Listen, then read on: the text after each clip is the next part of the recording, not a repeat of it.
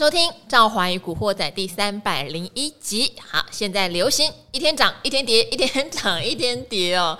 因为事情呢总是这样，有危机，然后呢又有人出来救，就有转机哦。所以大家的心情也起起伏伏的。不过在指数呢没有明显表态的情况下，还是蛮多个股在表现的哦。好，所以有时候也许我们就先不要太在意指数的表现。我们先来看一下产业的表现或个股的表现，我觉得也不错。那之前常常会提到说，诶，到底有没有可能把急单转成长单？哈，有没有可能把短单变成固定单？其实陆陆续续有蛮多的产业从去年这一波，尤其是领先下修的哦。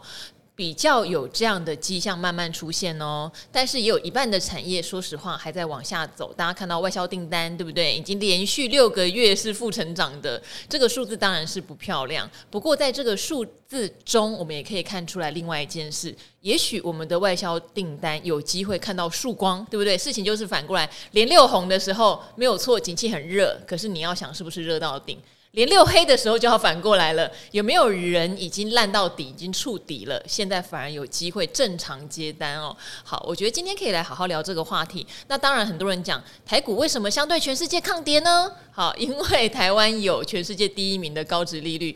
嗯，很多人会说，值利率是不是右手换左手，左手换右手？其实不尽然哦。因为如果公司能够长期保持高值利率，而且填息又有成长动能的话，其实这个在台湾还蛮多的哈。好，话不多说，我们先请今天的来宾出场哈。今天是国泰正奇的蔡明汉经理。赵华好，大家好。好，明翰经理第二次来，有比较不紧张吗？一定有进步。好，因为明翰经理很厉害哦。他上次有提醒赵华一件事，我觉得他在统计数据上面对产业的敏感度真的是很锐利，因为。他有提到一月的营收结出来，事实上是超乎市场预期的好，因为我们今年一月的工作天数是非常少的，但是大家年检的程度却也相当的不错哈，就是年检没多少。可是呢，二月营收结出来又比预期差了，因为二月明明我们工作天数比去年多，但是年减超过十趴、二十趴的却大有人在哦。好，大家统计这个数据的时候，觉得嗯，好厉害，我都没有特别留意到这件事情哦。好，那当然，明翰经理对总经哈也有非常明确的观察。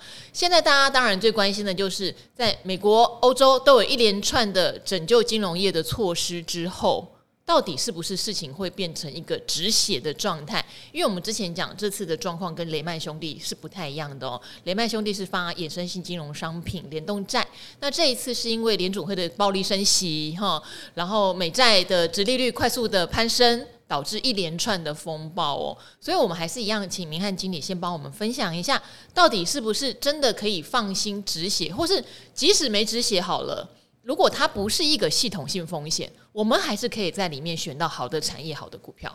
OK，这块来讲，我们先跟大家讲结论了。我个人觉得，这个理论上要形成系统性风险的几率非常的低哦。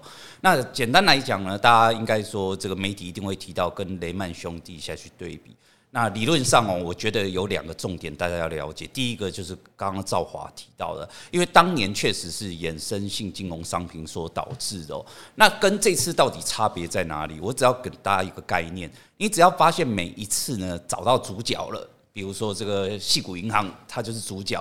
那那个时候你一定要找到一个关键点，它到底欠多少钱？就是这个资金缺口到底多大？资金缺口到底多大？你说三十亿大不大？五十亿、五百亿到底大不大？我告诉你，只要有数字都不算大。哦，可是我我觉得，我觉得瑞士信贷看起来数字也是不明朗。不过没关系，先回到矽谷银行哈。因为应该我们那时候讲，雷曼当年是呃，应该这样讲，政府其实并不是说看到事情就放手让它倒，他也试着要进去。哦，那。重点是因为每天衍生性商品的价格在开快速波动的情况下，它几乎没办法算出它到底缺多少钱，而且接近十倍、百倍的杠杆。然后呢，这个到底洞有多大，他根本不敢进场救。对，因为有杠杆，全球联动，所以算不出来。对，所以真根本算不出来。所以我刚刚提到资金大小，我觉得都不是重点。真的，第一个就是要算得出数字。当年是会计师进场。都算不出数字，所以我大家可以想象，你要去救一个人，他到底欠多少洞，他自他自己都不知道的这种东西，你即使真的神仙来都没有办法救。我觉得这是第一个重点。第二个重点，我老实讲，景气很重要，因为我当年在厂子里，我觉得最差、最大、最大的不同，我常常跟投资人哦，可能也许没有经历当年。那我只能跟大家讲，给一个呃投资人，我讲一个比较贴近的感受。现在感觉好像金融风暴要发生了，可是我偶尔啊，最近我都还会接到电话，银行打来说：“哎，你要不要借钱呐？我有很低的利率啊。”简单来讲，我接到这种电话，我就会觉得资金是宽松的，不是诈骗了哦。啊，对，不是诈骗，就简单来讲，就纯粹是银行他们要推销，他们等于游资还是非常多哟。大家呃，可能有一些当年零八年在场的哦，有点感受，当时是呃美国失业率快。速攀升，全球资金那个时候不要说银行打给你，你上银行要借钱哦，都不是那么简单。因为当时大家都知道，我借给你，明年、明后年你可能没办法还我，所以这个跟现在的感受差距非常大。所以这个就讲，就是在这两个点位。现在呢，如果只要不要体质太夸张了。到了，严格来讲，一只要合理的价格，一定有人接。因为在这个时间点，大家其实手上的资金都很多，尤其是去年我们看到很多产业赚得饱饱的，其实现在手上现金很多。如果同业真的愿意用用很便宜的价格让给他，其实很多人愿意买。所以我刚刚问说，我觉得现在市场上最担心的就是有没有可，就算这些问题都解决，是不是还有下一个未爆弹？我老实讲，我觉得几率很高，因为在这种。暴力升息的情况下，很多人只要脚步站错了，就会导致骨牌的效应。但是跟当年不一样的，就是现在倒会马上有人要接手，所以未来其实严格来讲，这算不算倒？我老实讲，这算单一公司倒，但最后还办法延续下去，跟当年就是。整个这种瓦解掉是截然不同，像大到不能倒的相关的银行哦，其实我们老实讲，这十年来其实金融业都是一个苦主。对，因为严格来讲，是吗？哎，对，因为说零八年前呢，这个相关的商品啊，其实你只要投资者签个名就可以搞定了。但在这几年非常的困难，就是你有你一定的年纪，甚至你必须要录影。然后呢，你要客人呢，这个配合做很多的事情，甚至录音之后才能做销售的动作。所以这几年来讲，像当年这种高杠杆的商品其实非常的少，所以才会导致呢，在近期我刚刚提到的，无论是这些呃这些近期的这些主角呢，到底出事之后，其实一两天之内，很快的它的总金额就结出来了。那这个只要确定呃这个所谓的资金的缺口有多大。严格来讲，我个人是觉得根本轮不到政府，因为现在市场游资很快就有人愿意把它接走，所以我觉得说，目前其实距离当年的这个金融风暴，我个人觉得还有蛮大的距离。我个人觉得啦，最重要的关键点在一个，就是我刚刚附送到零八年有个很重要的关键点，就是经济大幅衰退，有一个很重要的关键点就是失业率。因为你必须要失业率快速的拉升，大家都找不到工作，会导致没有办法消费，整个资金才会快速的紧缩。那比较好的现象就是今年一直到目前为止。那美国的失业率来讲，都维持在一个很低的水准，所以显示说经济面啊，也许啊，短线我们会看到，无论在呃消费啦或制造的数字都不是那么亮眼。可我个人觉得那个影响都还不是很大，因为只要制造，你只要消费了，制造就会热起来。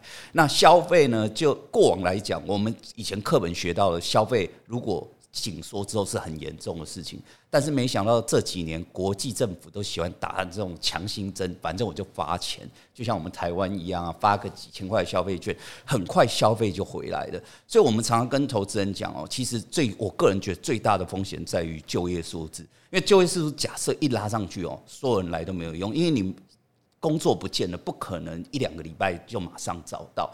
所以我觉得现在的时空背景跟当年不同，所以我个人。觉得反而啦，我常常提醒投资人，也许我现在讲，也许投资人说啊，都过去了才在说。会，我个人觉得，其实目前像这种金融事件发生，其实都是反而是短线进进场去做抢短很好的时间。那也许人家说这个过去，我只能说，我们刚刚最早要提到，是不是有有可能再有下一个主角？我个人觉得几率是高的，所以投资人就把握我刚刚提到的原则。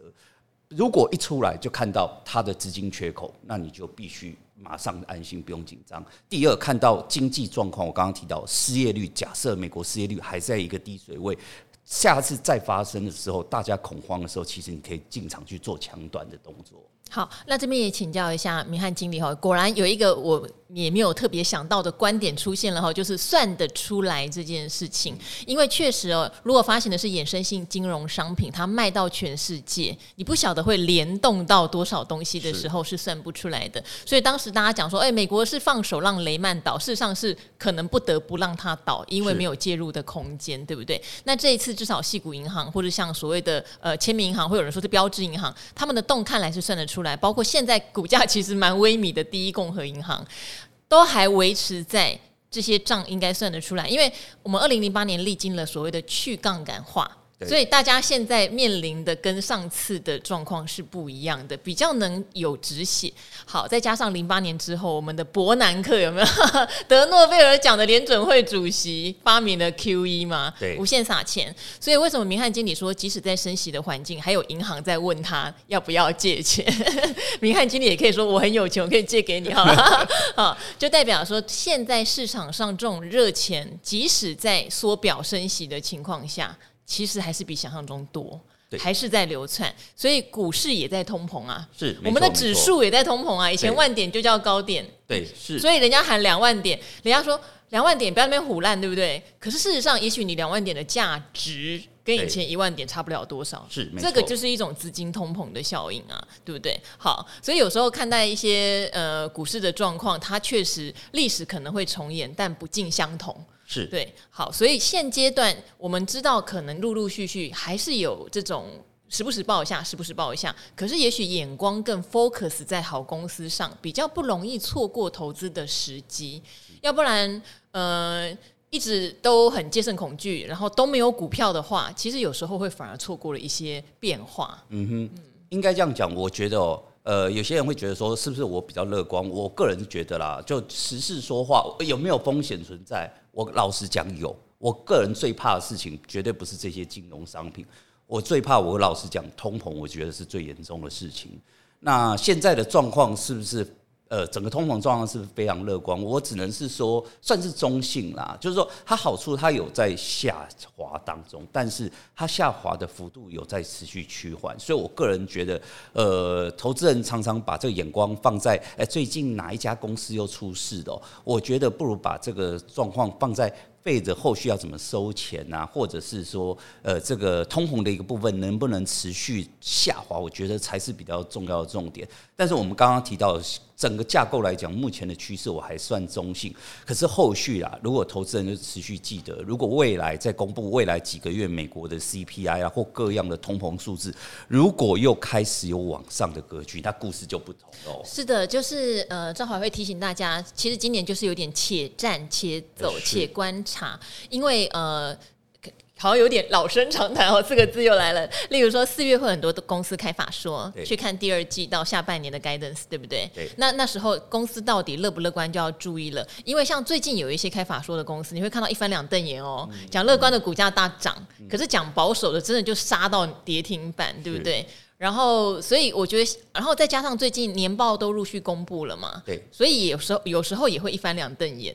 好，法说加上年报，那每一家公司会有每一家公司不同的状况。嗯嗯，有时候真的是想说，怎么就台股在涨，报到了一档不会涨的。或者是说，哎，别人都在跌，你很庆幸你手上那一家公司就是一直在涨。现在会有这样子很两极化的状况，不是全军覆没或者全面上涨的情况。对，应该是说赵华刚刚提到一个重点啊，其实股市来讲，通常都有个趋势，这种状况其实并不多，因为严格来讲，现在是一个景气的拐点，所以才会发现这种呃公司有这么大的落差。如果今天是一个在向上的趋势哦，即使再差的，他都说不出不好的话。如果现在下跌，大家都会说差。现在刚好跟大家讲一个重点，因为就是尤其是电子族群最明显，因为呢，大家都有一个感受，就是今年来讲，也许是先蹲后跳，那大家都在，尤其是呃之前台积电讲的上半年要消化库存，那这个在这个状况的情况下，消费库这个所谓的库存在这个下降当中，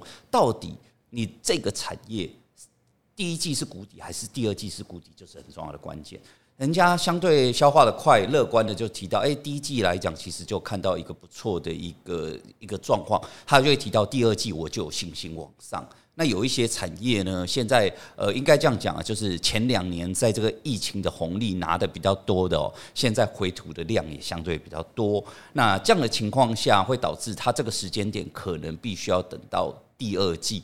甚至到呃第三季可能都还在消化当中。那这种族群来讲哦，我个人是觉得啦，就是说呃，我我觉得如果到第三季的个股，我理论上是连看都不想看。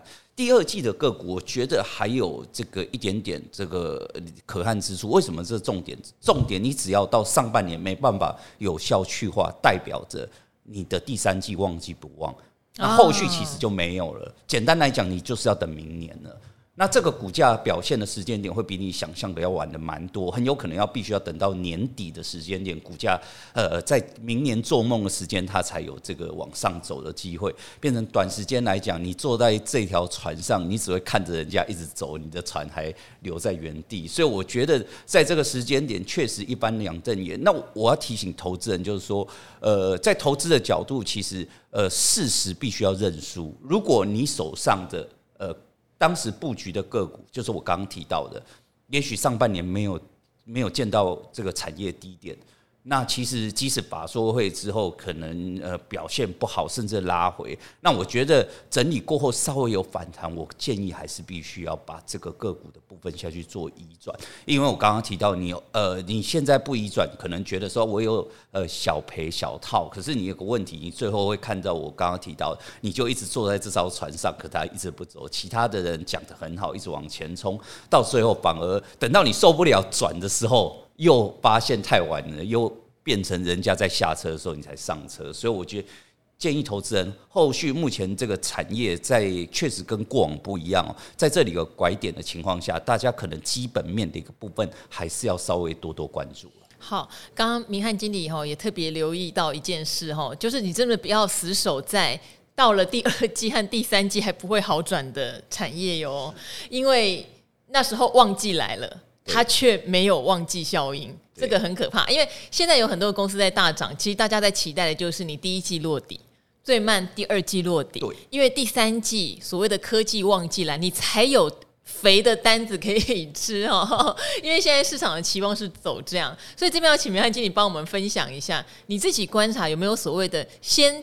怎么讲？有一些产业嘛，先惨，对不对？对。因为去年有些产业还是很好，有些产业从去年第一季就开始往下走了。对。会不会先惨先落底这个事情，现在还是一个好的不变的法则？这是第一个。嗯、那第二个，刚刚有特别提到，台湾很特别，年报结出来会顺便可能公布一下鼓励政策。对。好，当然金融股今年也是个重灾区啦，常常就不发了。对。那。这个有没有哪一些是还没有公布，或是已经公布？你觉得它符合这个高值利率，加上今年在旺季来的时候，它还是有旺季效应的，可以帮大家分享一下吗？OK，这一块来讲，我们先跟大家提到这个产业的一个部分哦。我个人觉得哦，这一块来讲，到底后续谁会比较早开始表现哦？我觉得应该是把它分成两大区块，一块来讲就是呢，相对而言这个。呃，简单来讲，一样是电子族群，它就是等于是成熟产业，它有点类似循环产业。那这种种族群来讲就很简单，就是谁最早开始烂，而且烂得够彻底的族群，才会有机会翻身。谁？呃，理论上就是面板或记忆体。哦，很常就是讲到这双低哈。理论上来讲，这很简单哦，就是跟大家讲个概念。呃，这个电子的循环股，它有一个好处，它循环的时间比较短。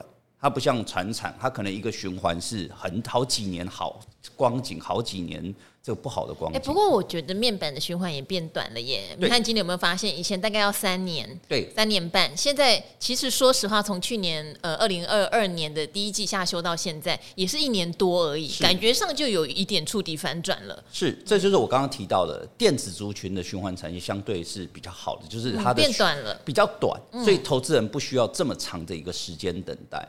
那确实，双低族群来讲，在去年初就已经业绩面看到高点，就持续往下回落，这是第一个。第二个，我刚刚讲必须要够烂，因为你简单来讲，我要看到的什么？我要看到的其实是亏损，就是简单来讲，就是它的产品线已经跌到它的成本线以下。那大家都常常讲这种这种所谓赔钱生意不会有人要做，所以你只要他在赔钱，其实老实讲，就表示它的这个循环光景快要见到底部，要往上走了。所以呃，就目前的角度，像呃，可能呃，在记忆体感受还不强，因为记忆体现在股价还在整理当中。那这个面板族群重点还是因为这个产业的这个大公司的这些呃大佬来讲，一直不断的出来说这个第二季会好。主要是彭董啦，他真的是很乐观。对，是是是是。我们常常开玩笑哈，因为彭董有街头艺人的症状，你知道吗？他会吹萨克斯风在路边，但是最近应该都没有时间去。他不是一开始先说他自掏腰包买一千张友达吗？是。他其实算是面板三虎里面，我觉得是很积极先看多的。是对。那我就说，呃，这个有时候。他说的有没有错？有时候我常常讲，这不是错不错，是时间大家的这个抓的时间点的不同。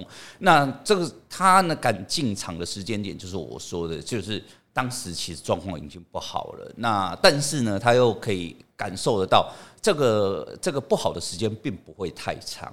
所以那这样抓的情况下，就变成是一个很好的一个投资点位。那这个所以面板可能大家都了解，就是呃，老实讲，现在就今天的状况是不是已经好转？其实都还没有，但股价已经领先在反应了。那但是我个人觉得，后续大家也可以持续关注这个所谓的记忆体的部分，因为我常常讲的，你面板卖得好，就表示商品销售有了，那怎么可能不装 DRAM？所以这个东西来讲，他们。过往记录来讲，他们中间的这个时间差并不会太久，所以呃，简单来讲是现在呢，没有没有一个有利的人士出来喊话说，哎，我们即将落地，所以导致现在资金不流入。呃，我觉得这时间差一两个月之后，只要有人敢站出来，等于说有这个领导地位的、有指标性的人物。敢喊出来之后，很快这个 DRAM 的部分也会跟上。那我只是要提醒投资人，这概念，你你，你觉得谁要出来喊才会停？可是如果旺宏的吴董，我觉得他很常在喊。欸、对，相对来讲，好，但是他最近也确实比较安静哦。欸、对对对，哦、当然安静的情况下，也许他就是还在消化当中，所以他也不方便。站出来，他等他出来好。所以我的意思说，我们刚刚讲嘛，因为它产品线会有一点点时间差，但是他们的时间差照理说不会差的太多，所以也许就是未来一两个月之后，呃，只要有人出来一喊，那整个这个走势就会往上。所以我要跟大家讲的概念，就是呃，如果你用当下的报价或很多的角度看，其实这两个产业都是不能投资的。可是呢，确实你会发现股价已经跌不下去，甚至面板已经。明显转强了，那其实在反映的是未来。那有些人投资人会说：“对，这种亏损的公司我不敢买，我等到赚钱的时候。”那我们会告诉大家哦，这个就是一个循环的问题。真正的他们这种呃大咖或通常都是在亏损的时候进场，什么时候他准备退场？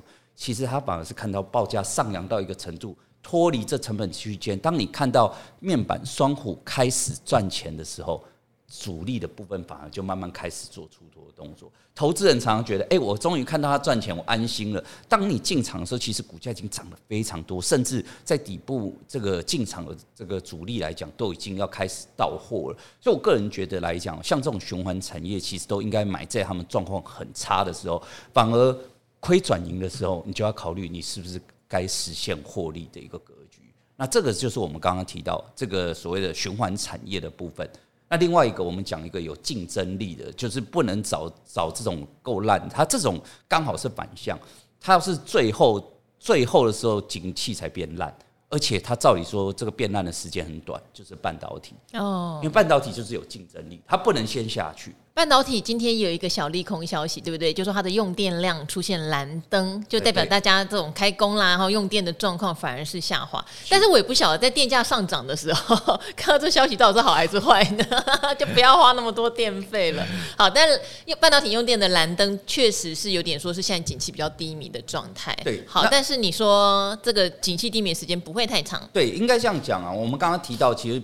双低的部分是在去年初，其实整个报价就已经下下来了。那这个半导体的部分是一直到去年的年底才看到这个所谓吃紧拿不到货状况慢慢开始改善。所以严格来讲，它光这个落差时间来讲就差了快一年。但是这个时间点呢，其实它回升的速度很有可能就跟面板双虎或低润其实差不了太多。所以严格来讲呢，它的这个就是所谓的强势有竞争力的产业。我们常常讲，就股票来讲，也会有这个状况，就是它是强势股，它最后会有一个补补跌的效应，但它加总来讲，它的跌势绝对会是比其他人少。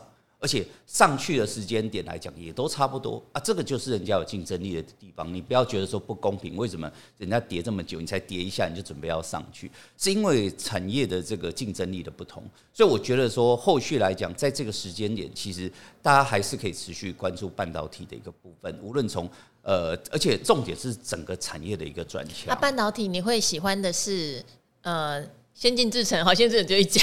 对，呃，晶圆代工的部分，还是说，例如封测的部分，还是有一些比较典放的 IC 设计，或者是通路比较稳定的部分。呃，你看经理比较喜欢哪一种？呃，如果就刚刚几个，我个人觉得啦，就是说我比较中性的，也许说在上游的细晶圆或者是通路的部分来讲，矽晶圆你还是觉得看好？呃，应该这样讲，它算是比较中性。我觉得说对比来讲，比较好的，我觉得应该是在代工跟 IC 设计啊，相对来讲。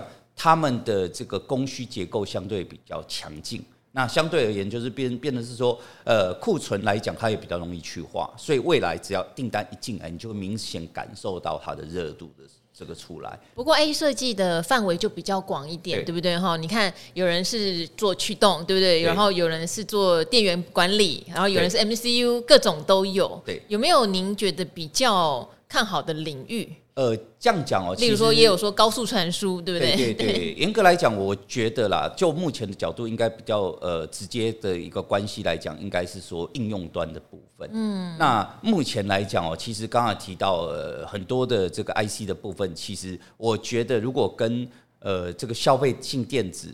沾上边的可能就会比较晚一点，会晚一点。对，那前段比较好的，大部分就是通讯跟这个所谓的车用的部分。哦、那车用一定是最强，大家都知道了。嗯、那通讯的一个部分来讲，虽然现在状况也不是非常的好，可是我还是觉得这个简单来讲，我我个人觉得通讯如果不好转，第三季旺季不会有。嗯、所以大家还要谨记在心。如果真的你去买通讯哦，如果最后发现买错，我告诉你，买错的不会只有你。所有人都会买错，因为如果通讯不是回升起来，第三季的旺季很难有效应。因为严格来讲，通讯里面甚至在 NB 的一个部分都排在后端。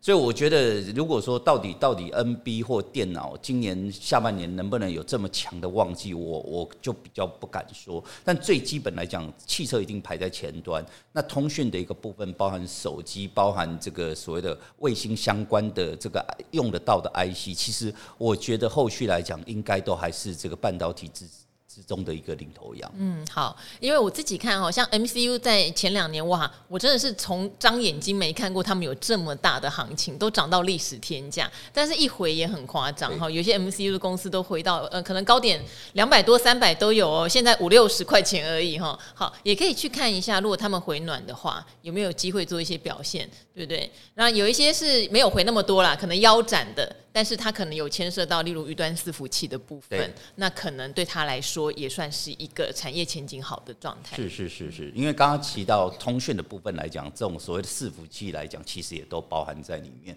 那 MCU 的部分来讲，我确实啦，就是前两年因为呃这个疫情的部分获得太大太大的红利了，那后续再回吐的力道也会相对比较强。可是我个人觉得这些来讲都是相对比较有竞争力的。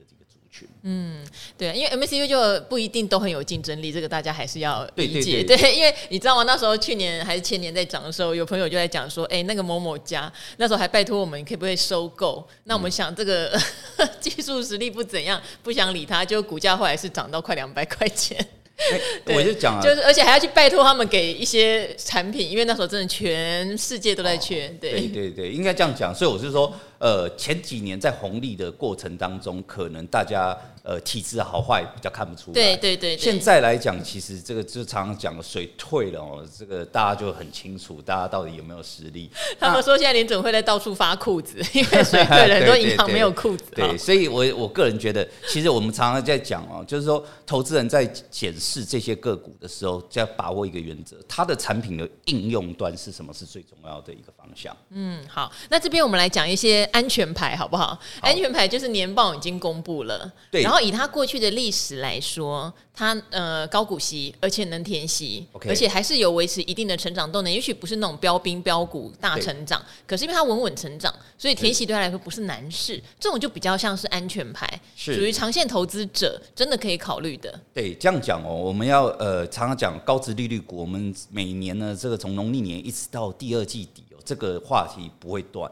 那我只我我每次讲到这个族群，我常常要跟投资人讲一个很重要的重点，就是说你在找高值率个股的时候，千万不要直接把它的股利除上它的股价，然后找到高的就就买进去，因为我们常常告诉你，呃，投资人都会理解到高值利率股这个特性就是进可攻退可守，就是说，呃，盘势好它可以涨，盘势不好的时候跌它会相对抗跌。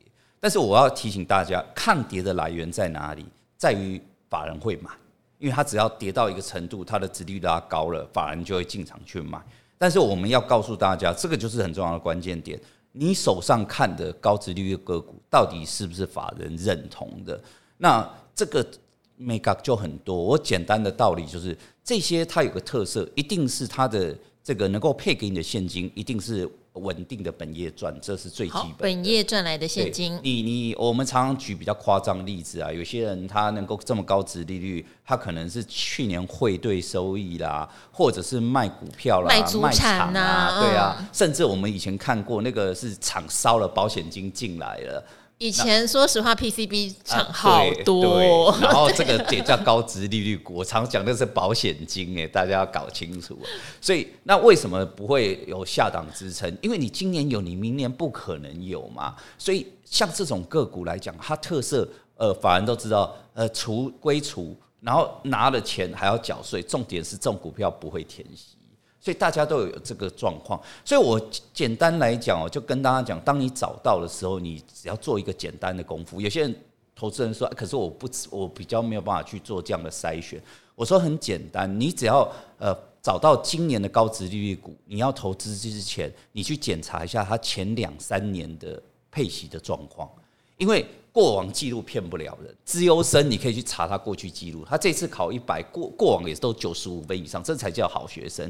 他这一次考了一百，你之前看都只有六十，我就不觉得他下一次会再考一百。这是一个很简单的概念。他过往历年连你看看个两三年，他过往他都能够稳定配息，而且除上当年的股价也都能够维持在一定的水准。我觉得这种个股才真正叫做法人认同的高殖利率个股，这是最重要的关键点。第二来讲，我就我们也不要告诉大家，我尽量建议大家寻找高值利率股，尽量选择一个五到十个 percent 之间的这个 range。嗯，因为太低就没有吸引力，对对不对？太高有点怪异，有点怪异。今年当然都会偏高了，对。但是今年偏高，当你回去检查的情况下，如果过呃前几年也都五到十个 percent，这样的个股才可以去做有效的投资。所以我们给大家提供几档个股，包含这个八一二的至上啊，它是这个这就是通路族群。其实电子通路族群本来就是这个高值利率股很经典代表，所以其实不会有太大疑虑。那另外就是这个半导体的奇邦的一个部分，这个也是这个市场认同常年的高值利率个股，封测类的。对，但是这些个股它会有个特性啊，就是通常走势比较牛，而且成交量也不大，然后也找不到什么题材。这个我老实讲，这个才叫做。高值率的个股，高值率个股不可能有很很红的题材，什么军工啦，什么 VR 啦，那些都不可能是高值率的个股。大家要要先有个概念。这些都是老老实实的老实人，你不可能要人家很老实，又要又是帅哥。哎、欸，不过明翰今天有问你哦，像通路股也会有人跟我讲说，呃，去年下半年以来，有些比较强势的半导体厂商会塞货给通路，嗯、所以通路也会有一点苦不堪言。我们要不要担心这件事情啊？呃、这个题外话，对这块来讲一定会，因为大家互相从上游沿路塞到下游都会遇到，但是一样的问题，大家都在。这个从去年上半年一直消化到这个所谓的今年上半年，在做一个消化的一个库存的一个状况。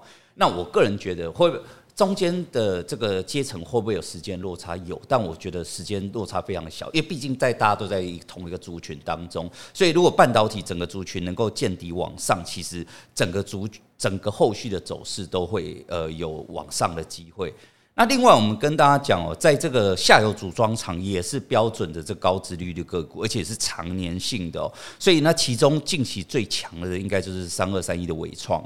但是我讲到伟创是不是好的个股，我告诉大家是，而且是高殖利率个股，绝对可以长线投资。而且三大法人一直买，对，可，是可能有买好几个月喽。对，可是你现在投资人说，哎、欸，那我的进场买，我会建议大家在这高殖利率个股特性哦，就是要买黑不买红。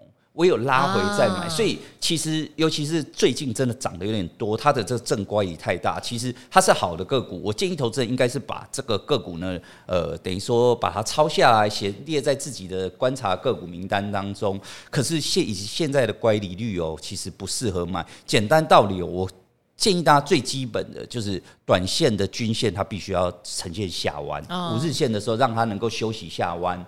所以反而不是看技术线说它很强势，因为它是属于价值的股票哦。如果它很强势，它就不是价值股票，它变标股了。嗯，应该说它是价值型股票，但是你不要在它标的时候买。去买你会被烫到。哎，对，然后呢，买了几天跌下来，你又害怕又卖掉，然后就赔了钱。反而明明能赚到，然后却赚不到。所以我就说，最基本的角度，你要等待它的五日均线能够稍微的下弯，甚至股而且股价的部分也在五日线下那个时间点，那个法人要去做支撑的时候，你跟着他买，相对我觉得是比较安全的。